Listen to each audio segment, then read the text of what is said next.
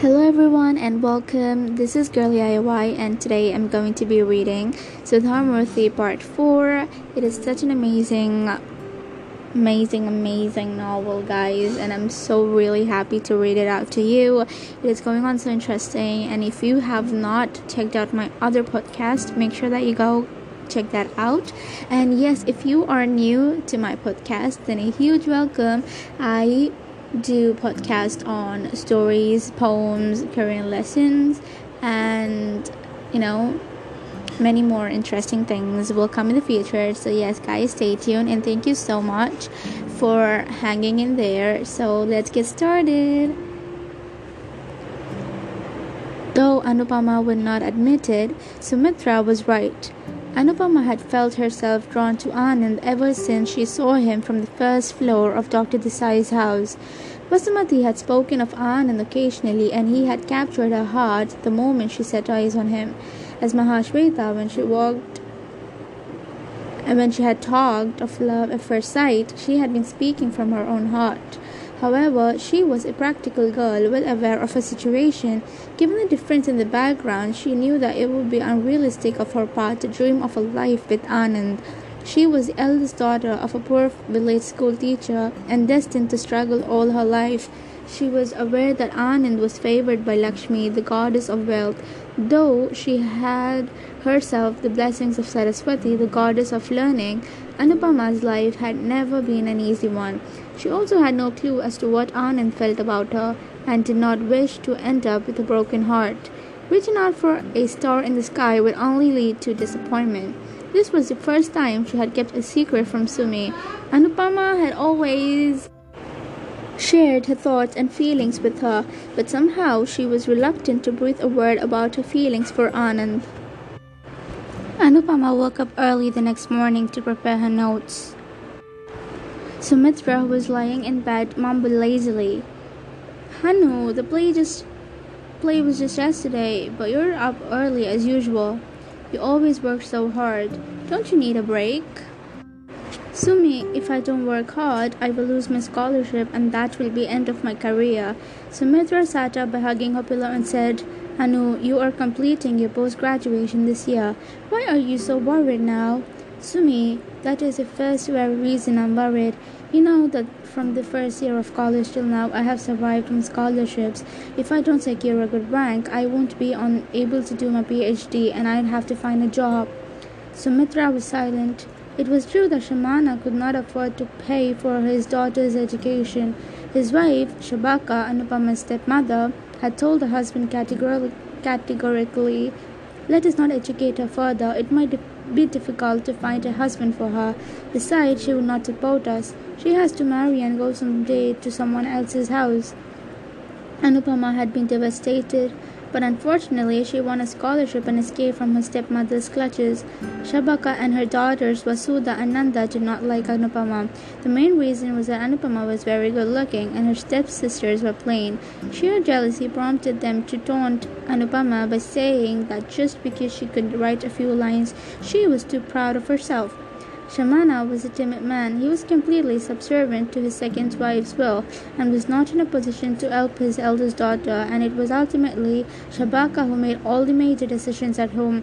But fate had been kind to Anupama, the endowment by a generous donor for educating a girl child from the village, stipulating that if she performed well, she would get a stipend every year as long as she wished to study, had come to rescue her.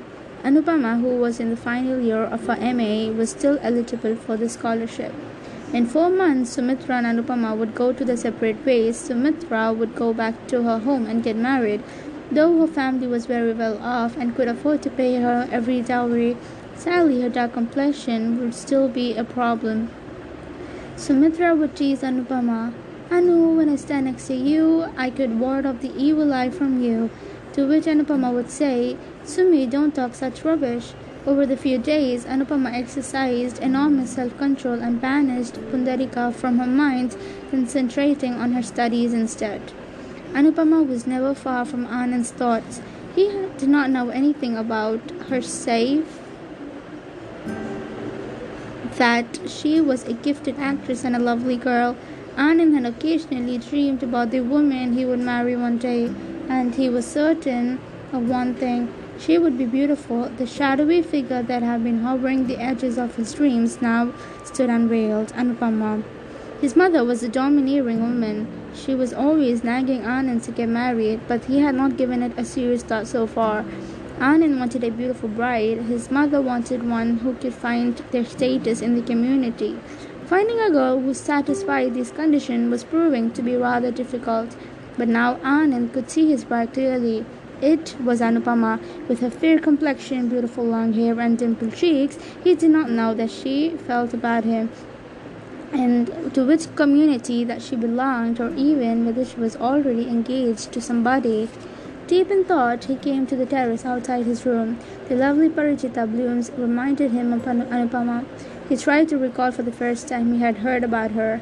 It had always been in Dr. Desai's house. Surely Vasumati's brother. Srinath would know about her. Feeling elated, he went to call Srinath. Srinath, I want to talk to you about something. Oh, no problem. You can come to Akka's house. Srinath agreed to wait for Anand at the Kamat Hotel.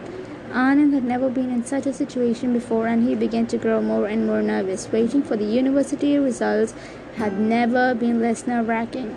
Srinath looked at him shrewdly and said, Well, doctor, you look like a patient today. Oh, it's nothing. Why didn't you come to see the play? I watched some of the rehearsals when Anupama and his friends had come to Akka's house. Is that so? Yes. After all, her father is my brother-in-law's friend. Where is she from? Oh, so that's the reason you have invited me here for the tea, Srinath said. If I had known this earlier, I wouldn't have settled for anything less than a dinner. Yes, I don't want to learn. I do want to learn more about Anupama, confessed Anand. Why? Do you want to marry her? Yes. Do you have the courage to disobey your mother and marry her? Once again, dis- despair clouded his mind. Did she belong to some other community or was she already engaged? A beautiful girl like Anupama might have been already spoken for a long time back. Srinath read his mind. Anand, she belongs to our community, but she is from an extremely poor background. Anand was relieved. He knew that his mother was very keen on money. As long as the girl belonged to the right community, she would come around. Srinath, however, was more worldly wise. He tried to match out that Radhika might not be happy with the match and that was not the same status. But Anand said joyfully, oh, Amma will agree. My happiness is more important to her than money. His filial love had made him blind to his mother's weakness. Srinath kept quiet. So, yes, guys, that is it for this podcast. I'll be reading the next part in the part 5 of Sudha Murty Mahashweta. And it's very nice and it's going on so amazing. I can't wait to read out the ending for you guys because it has a very, very, you know, it, it has a different story in the ending, okay? So her life literally changes and it's gonna be very different. So I'm really excited about this, guys. I really hope you guys had a great time in listening to my podcast. Take care, and I'll be back with another podcast. Thank you.